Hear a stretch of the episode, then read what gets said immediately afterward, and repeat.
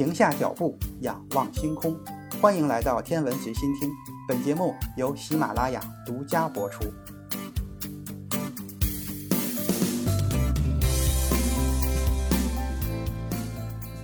这一期节目，咱们接着来说一点量子力学。量子力学在我们身边可以说是无处不在。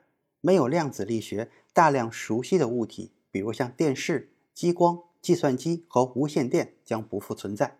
比如说，薛定谔波动方程解释了许多以前已知的但是令人困惑的事情。比如说导电性，这个结果最终导致了晶体管的发明。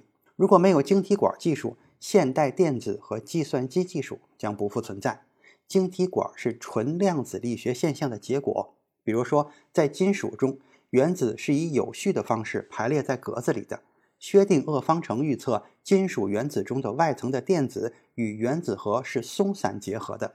事实上，电子可以在整个晶格中自由移动，甚至最小的电场也能推动这些电子围绕着晶格运动，这就可以产生电流。这也是金属导电的原因。然而，对于橡胶和塑料，外部电子的束缚更加紧密，没有这种自由移动的电子来产生电流。量子力学还解释了半导体材料的存在，有时能够像导体那样工作，有时又像绝缘体。因此，半导体可以用作控制电流的放大器。在今天，晶体管控制我们的个人电脑、收音机、电视等电器中的电的流动。对晶体管的发明，三位量子物理学家分享了1956年的诺贝尔奖，他们是约翰·巴丁、威廉·肖克利和沃尔特·布拉顿。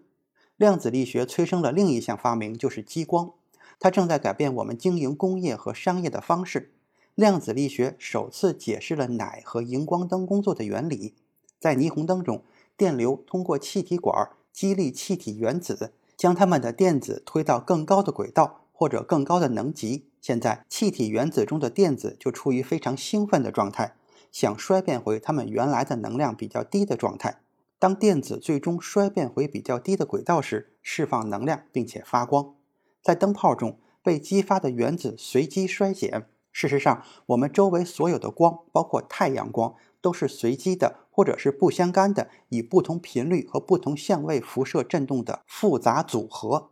物理学家，比如说二十世纪八十年代加州大学伯克利分校的查尔斯·汤斯，利用量子力学预测，在某些情况下被激发的原子。可以立即衰减成精确同步状态，这种新型辐射就被称为相干辐射，在自然界中还从来没有见过。一九五四年，汤斯和他的同事成功的产生了相干辐射脉冲，那是有史以来最纯粹的辐射形式。尽管汤斯的开创性工作是微波辐射，他还因此获得了一九六四年的诺贝尔奖。但是科学家们很快就认识到，他的理论还适用于光。虽然巴克罗杰斯式的射线枪以及能射进核弹的光束远超出了我们目前的能力，但是商业激光已经可以用于切割金属、传输通信、外科手术，每天都有新的应用被发现。例如，医生们正在使用细玻璃丝传送光，能够烧掉心脏病人人体静脉中的脂肪沉积。激光唱片改变了立体声录音机的制造方式。许多超市的结账柜台都开始使用激光，瞬间读取产品包装上的黑色条形码。除了晶体管和激光器之外，还有其他的数百个重要发现应归功于量子力学。比如说，电子显微镜。电子显微镜利用电子像波一样的性质，可以看到病毒大小的物体。数百万人已经直接受益于这个应用到医学上的量子力学发明，解开 DNA 分子的密码。X 射线衍射和其他探针用来确定这些复杂的有机分子结构。最终，从这些分子的量子力学研究中，可能会发现生命本身的秘密。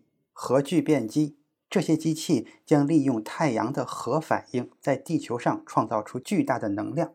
尽管核聚变机还有许多实际没有解决的问题，但是最终它们或许能够提供一种几乎无限的能源。